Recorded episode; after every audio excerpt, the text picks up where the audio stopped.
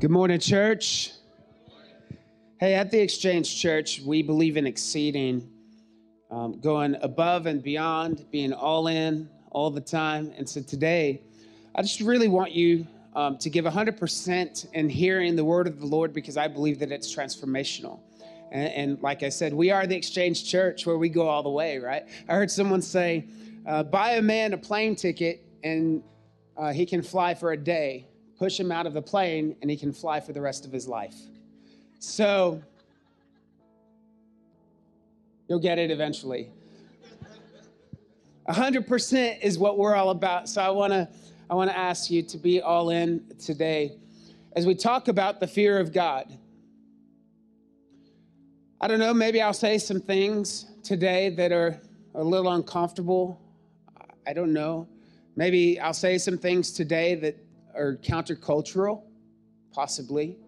Maybe I'll say some things that you grew up hearing or you believe, but it's just kind of drifted from your thought processes. And I just pray that the Lord will settle whatever He wants to settle into your heart and into your spirit today, that which will draw you closer to Him. Because we're all in different seasons, we're all in different positions. And, and just because you're in a different place than me doesn't mean that your place is better than my place. I am in the place designed. I am actually perfectly positioned right now in this moment to grow faster and go further than I ever have been in my entire life. Did you know you are too? Right now, in this very moment, in this very season, you are perfectly positioned to go further and faster than ever before. I want to take you to James chapter 4. James chapter 4 says, Draw near to God, and he will draw near to you. Heavenly Father, we come before you today. I thank you so much for who you are and what you're doing in our hearts today, in this church today. I ask that you would just stir among us, God, that you would revive the places of our soul that have grown weak and weary. Possibly the things, the hopes, and the dreams in our life that seem to have long expired, that are dead and gone, Father, that you would breathe new life into that today. In Jesus' name, I pray. Let the church say, Amen. Amen. James 4, verse 8 Draw near to God, and he will draw near to you. You notice what comes first draw near to God, and he will draw near to you, which, which is first, my action, right?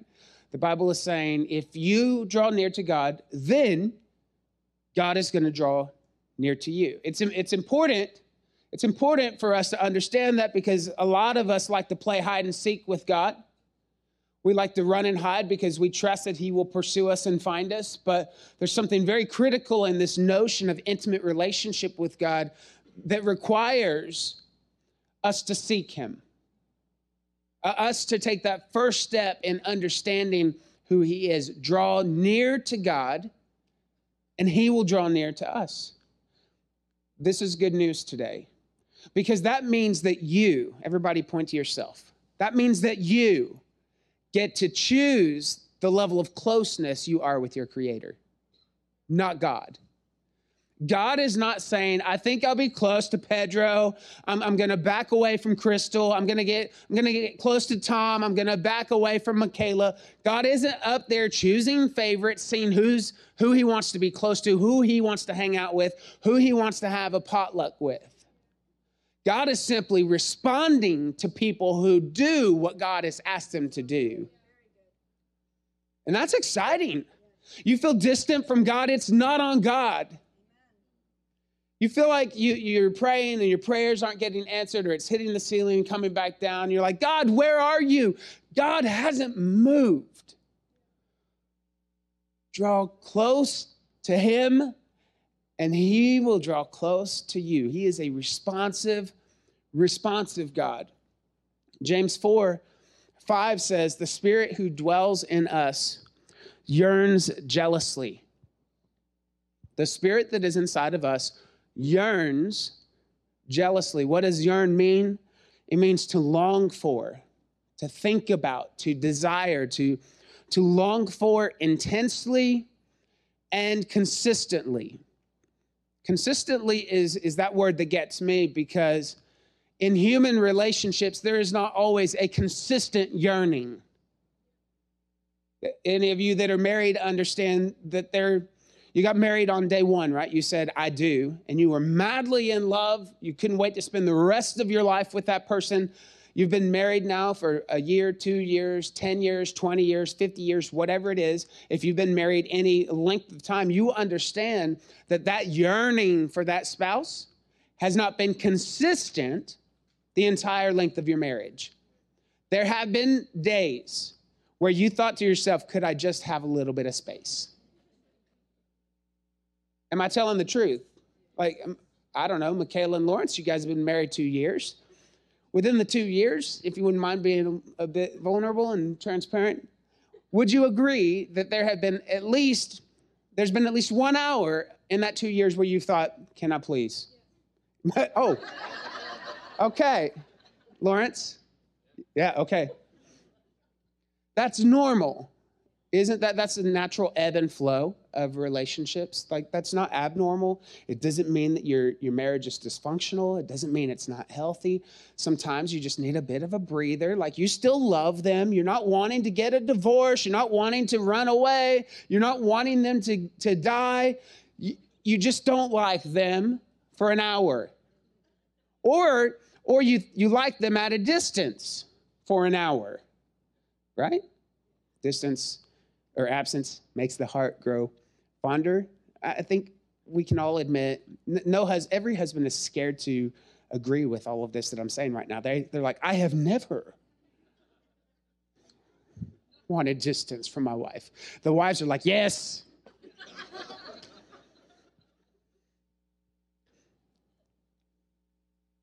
but the spirit that dwells in us yearns for fellowship with you so consistently. There's never an hour of your life that God doesn't love you, that God doesn't like you, that God's not proud of you, that God's not thinking about you.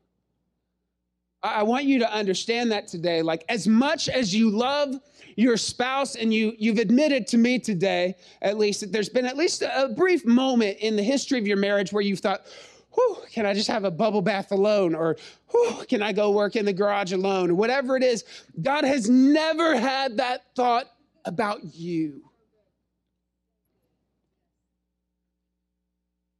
Psalm 139, 17 through 18 says, How precious also are your thoughts toward me, O God. How great is the sum of them. If I should count them, they would be more in number than the sand.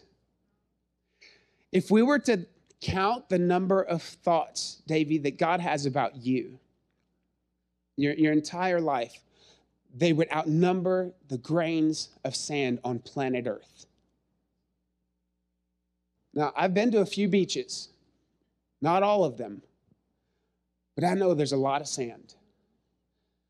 I, have driven through some deserts. And I've walked on some hot sand, and I know there's a lot of sand. Some of you like to play golf, and you spend some time in the sand trap, and in that moment, there's a lot of sand. The thoughts that God has toward you outnumber every single grain of sand on planet Earth.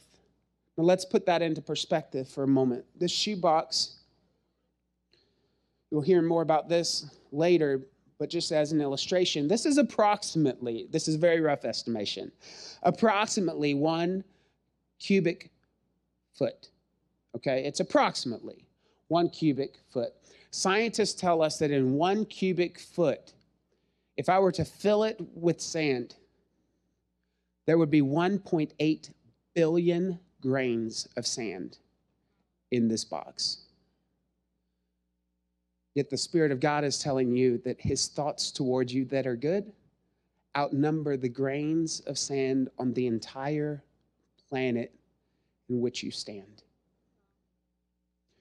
When you're walking on the beach, the, the sand that one foot displaces, billion grains of sand. And God is saying his thoughts towards you outnumber that. So, so my question to you today is if God is so crazy in love with you, I mean, he's saying that he is, that he's thinking about you that much, right? And God doesn't exaggerate. He doesn't exaggerate like fishermen do, Dave. right? I caught a fish this big. And you look at the picture and you're like, wow, why are your arms so far out?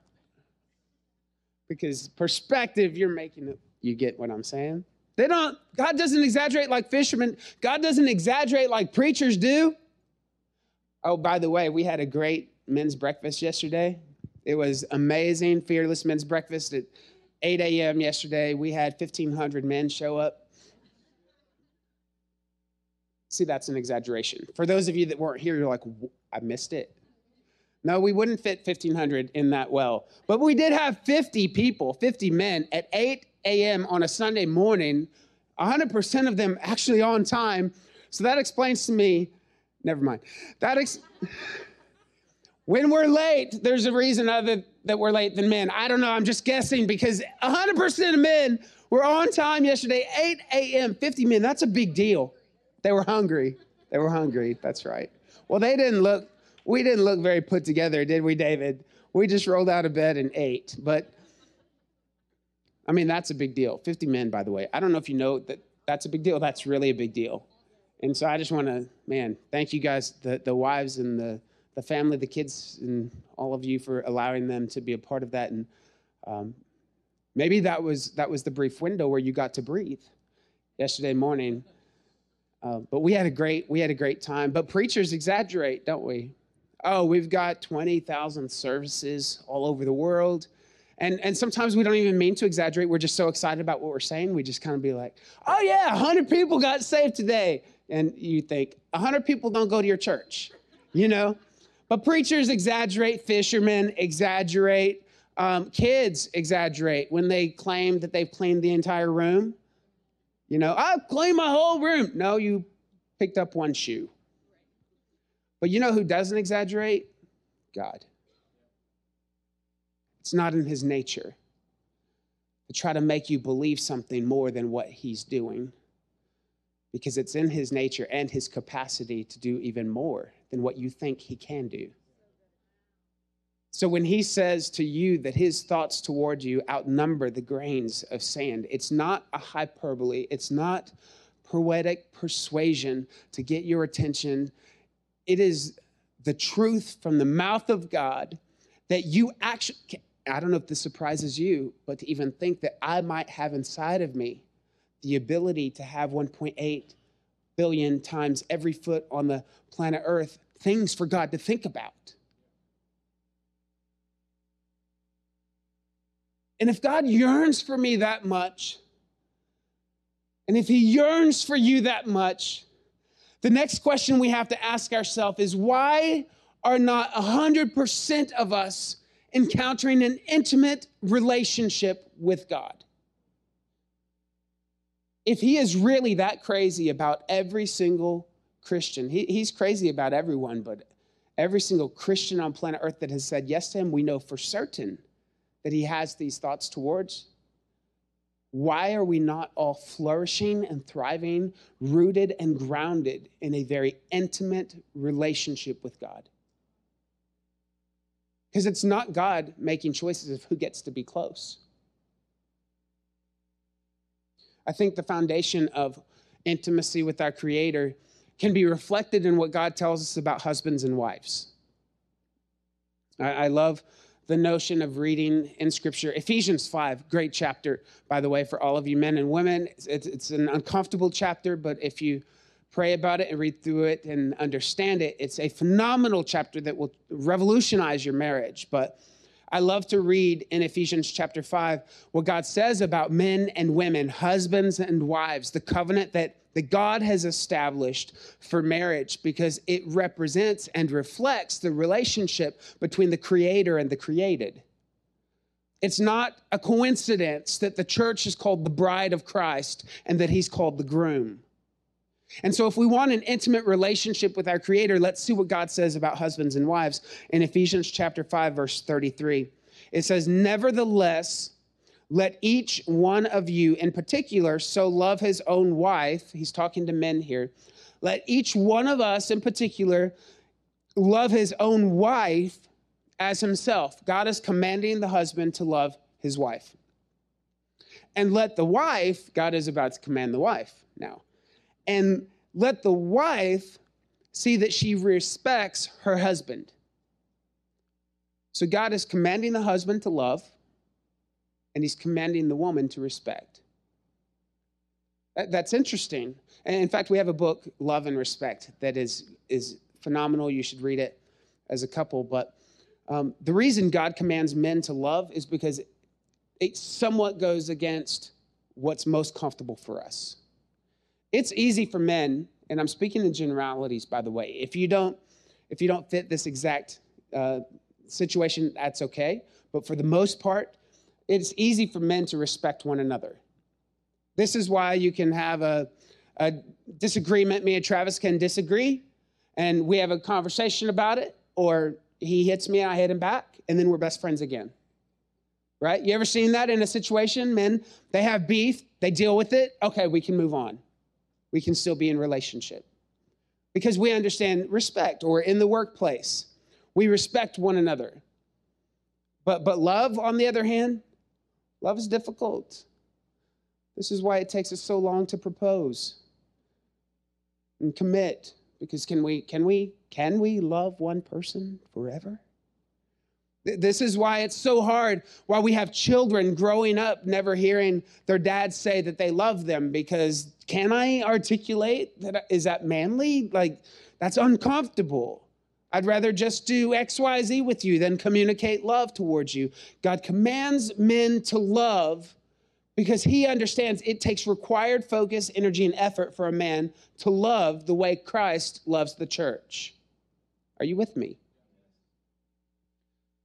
God commands the woman to respect because that takes focused energy to respect her man. She doesn't need focused energy to love. The woman is brilliant at loving. She can love anything and everything at once. She can love enchiladas and her husband and the butterflies and the sunrises, and she'll cry when she hears a song that's beautiful because love just oozes out of her. She sees the brokenhearted and she wants to nurture them. She sees a little kitty cat that's run over and wounded and she wants to go and get it and rescue it and feed it. I remember, like, growing up as a kid, we had squirrels that were bottle squirrels, bottle fed.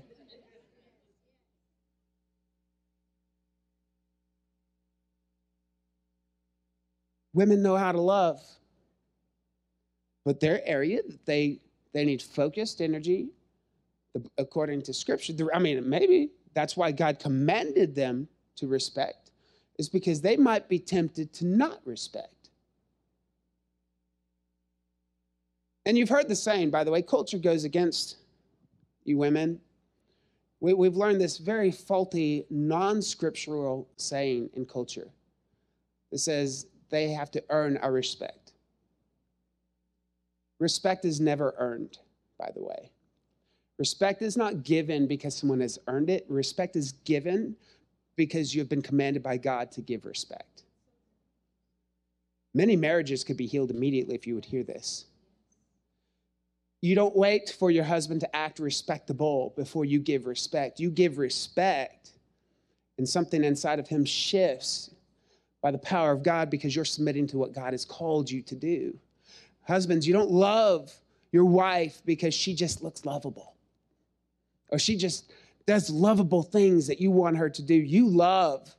Even if you feel like she's not loving you back, even if you feel like she's not respecting you like you think you deserve, you love her anyway. You lay your life down for her anyway, not because these people are lovable. In fact, you never know how much you love or have the capacity to love until you try to love someone that's unlovable.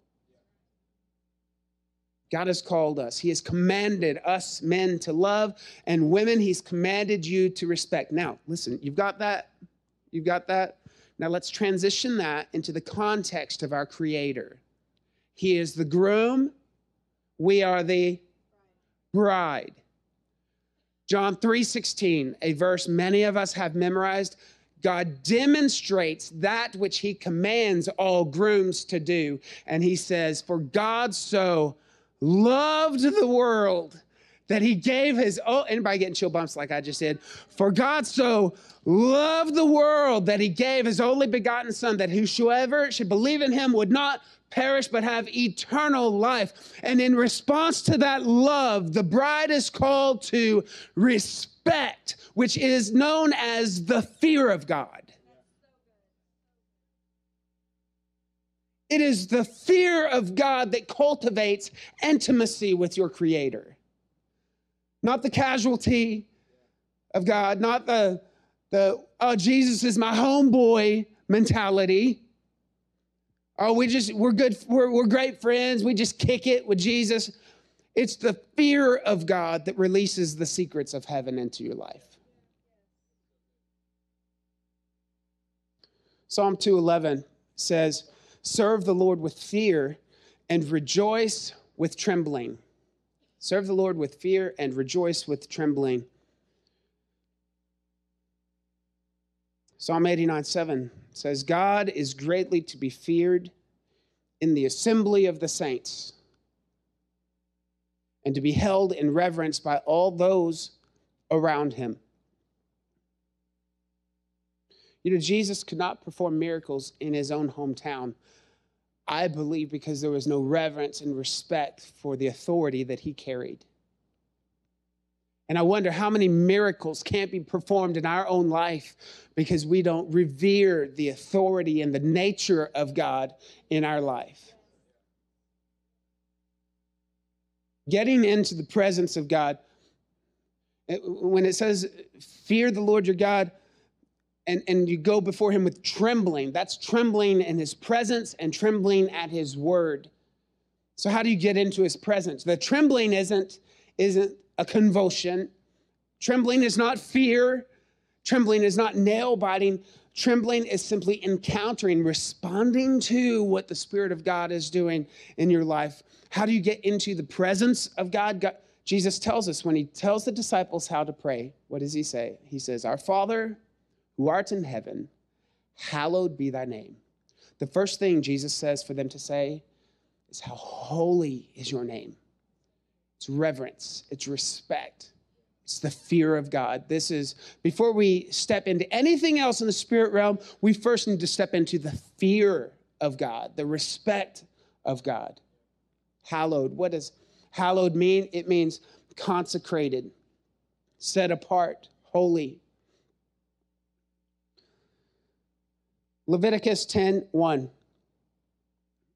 The sons of Aaron each took his censer and put a fire, put fire in it, put incense on it, and offered profane fire before the Lord. What is profane in, in this context? Profane means calling anything that is holy, calling it common.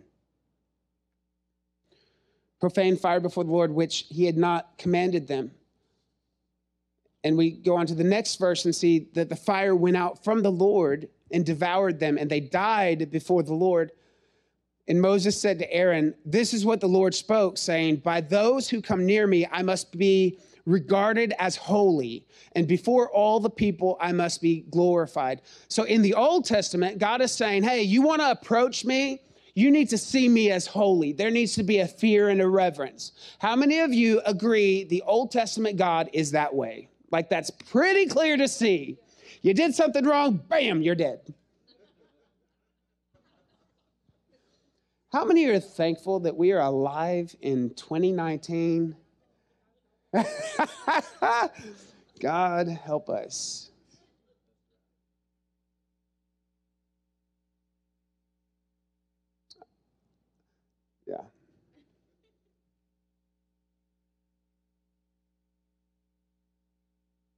You know, uh, just going off notes for a moment.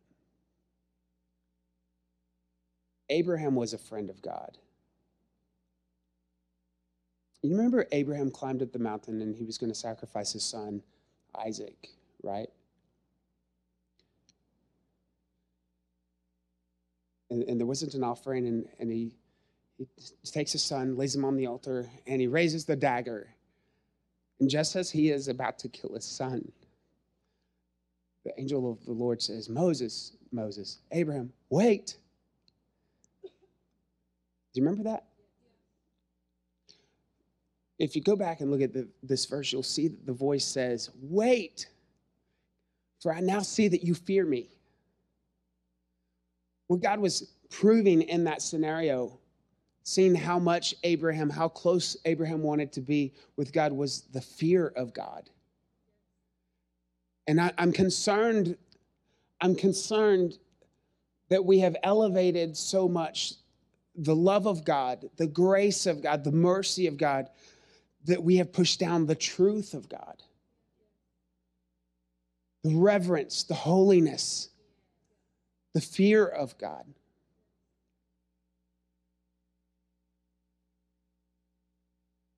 Isn't Abraham also the one that God came down and talked to about Sodom and Gomorrah? Abraham, he's, he's like around a tree. And God shows up and says, Hey, Abe, I was thinking, man, I was thinking about destroying those two cities. What do you think? And Abraham says, Wait, wait, wait, what? Wait, God, what? Well, you can't do that. He's thinking, My nephew Lot lives there. And God says, I'm thinking about what do you, I don't even know why I'm crying right now, okay? So get over that, Trey. I'm, I think I'm just feeling a bit emotional with the fact that God came down and asked the opinion of a man what he should do.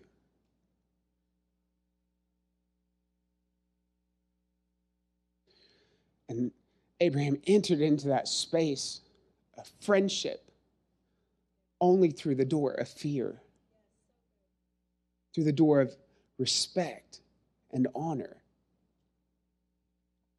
Well, you know the story anyway.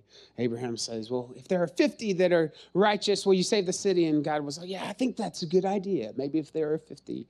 And then Abraham freaks out and he's like, Well, I don't know if there are 50. Maybe there are 42 and a half. If there are 42 and a half. And God's like, oh, Okay, yeah. Well, finally goes down to like 10. And Abraham's thinking, Well, I know my son, that's, or my nephew Lot, that's one. Uh, surely there's nine more, you know? And God is, is having this conversation with Abraham because there is a friendship, but a lot of us want to claim friendship with God without ever walking in the fear of God. And I'm afraid that culture has convinced you that you have a friend in Jesus, but you don't have a friend in Jesus because you've never had fear of God.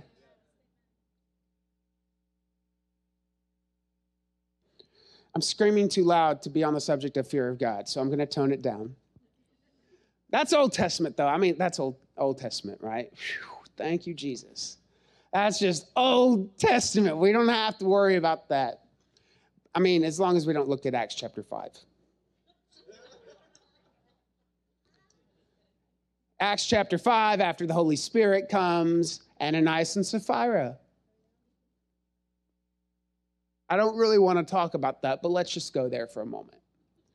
They were having a big offering at the church and they had a visitor. He was from Cyprus. His name was Barnabas. Oh, he's a wealthy man. He's a cool guy. But he, he you know, came, dropped a couple million down at the offering for the offering, and they're celebrating the, the offering. Ananias and Sapphira, probably the biggest givers in the church, used to getting celebrated and honored for all that they did. They saw that this guy dropped a few million and they get kind of offended. And so Ananias goes and he sells his biggest property and he, he's got like makes millions on it.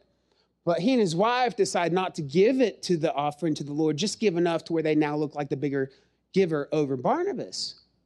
And so they drop only four million. And Peter says, Hey, the Lord sees what you're doing. And this was a move of God. Like the presence of God was here. And, and you want to make fun and make light of the presence of God oh gosh, this is the New Testament, isn't it? This is after Jesus died and we're now in our final covenant, the covenant that you and I are in. Oh my God, there's a move of God. The presence of God is there. Ananias comes and tries to play the church, and Peter says, What are you doing? God knows what you did. And Ananias falls dead. New Testament relationship with God. That's pretty scary. Now, that's a bad church growth strategy right there. you got to come to our church. Our, our pastor preached about how New Testament people die instantly when they do the wrong thing. That's not exactly what I'm saying. I am simply saying that there's something very weighty to the presence of God that even we can't rationalize and put our mind to and say, oh, that's just Old Testament God. Because when we put God into a box, He might just show us otherwise. That's why we fear the Lord, we respect the Lord, and we work out our salvation with trembling. Fearing God is trembling in his presence. What is his presence? Let me just say this real quick. There's two types of presence in scripture. There's omnipresence. God is everywhere at all times, right? God is both at church and at the beach simultaneously. How many wish you had that gift? Can I just be faithful at church and the beach on the same day? Yeah, I wish I had that gift. God is omnipresent. He's everywhere. His presence is everywhere. You can't push God's presence out of anything. But there's another thing called the manifest presence of God that settles in a room or in a life or in a family, that in an instant things shift. The trajectory it was going this way and now it's going this way. We call that a kairos moment where God steps on the scene and suddenly cancer is healed. Suddenly people are filled with the Holy Spirit. Suddenly destinies are shifted. Do you know what I mean? You, you probably experience it like you, you encountered a kairos moment. You've encountered the manifest presence of God in those moments where you're like, ooh, I got little chill bumps. You ever had like the back the, the back of your the hair on the back of your neck kind of stand up because you just feel the presence of God. Right? That's not the omnipresence of God. That's the manifest presence of God. Where, where God, in fact, I believe during the last song that we just sang, that there were people in the room that God instantly rewired their brain to break them free from the addiction of pornography in this room. That's the manifest presence of God at work. We, we live with fear and trembling through his presence, but also at his word. Like when God says to do something, what does fear look like? It means doing what God says when he says it, how he says it, with whom he says to do it with. God will often tell us to do something and we try to cut deals. And, you know, what I'm saying, like, I don't know, I'll give you one example that's happened to me personally is someone gets up to take offering and you just feel like God says, "Oh, you need to give 200 bucks." And I'm like, "God, is that you?" No, that's that's not God. I know that's not God. If it was God, he he knows I don't have $200 to give this month in my budget. God wouldn't have said that. And then God says, "Okay, give 300." I know that's the devil. You know, we try to cut deals with what God tells us to do, but the reality is, if we want to have intimacy with God, we've got to love what God loves and hate what God hates. In scripture, when God is talking about Jesus after the resurrection, Hebrews 1 9, God is saying about Jesus, You have loved righteousness and hated wickedness. Uh, the, all of us in today's culture, we're really good about loving righteousness. Even people that don't claim to follow Jesus love the righteous things that God says for us to do feed the poor, feed the hungry, clothe the poor, reach out to the orphans and the widows. Do you know there are tons of organizations doing that that are not under the name of Jesus? Right? Why? Because as a general rule, we love righteousness, the right thing to do. We love to help the brokenhearted. We love to get people out of abusive situations. You don't have to be a follower of Jesus to do that. But you know what differentiates us from just the righteous, loving people. It's the second part of that hating wickedness. When we embrace and we tolerate,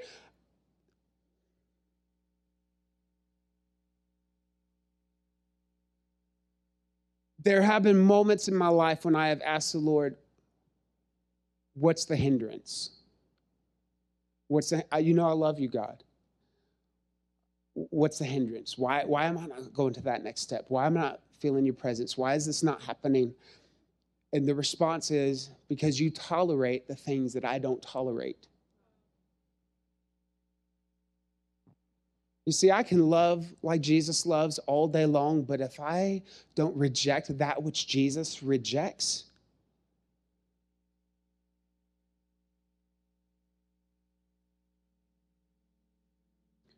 Psalm 25, 14. Another reason we should fear him is to know his secrets. The secret of the Lord is with those who fear him, and he will show them his covenant. How many of you here in the room have secrets? How many of you have secrets? Those that aren't lifting your hand, you're afraid that I'm going to make that a bad thing and you may not walk out of this service because God's going to strike you dead. I, I didn't say bad secrets, I just said secrets. Like, how much is in your bank account? Do you tell everyone that? Do you tell everyone your PIN? Do you tell everyone your PIN, your, your, your card PIN? then everyone has a secret, unless you put your PIN on social media. We all have secrets, right? We all have secrets. And we share those secrets with others based on the closeness they are with us. My wife knows my pen because she's my wife and I trust her, and because we have the same pen.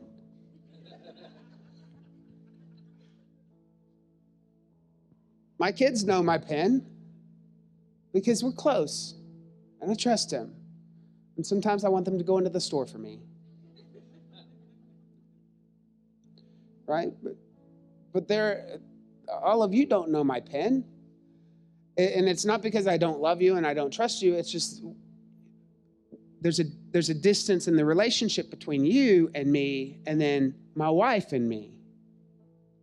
That seems reasonable, right? we release secrets based on the proximity of the person that's to us. You have a best friend that you call up and you say, Can you believe this happened? Oh my God, I just went to, oh, and I wanted to say this. And you tell all of these secrets that you would not dare tell anyone else. But the Bible is saying, the verse that I just read to you just now is that God has secrets too, that He wants to share with His close friends. And who are his close friends? The verse said, those who fear him. If you treat God casually, you can't be his best friend.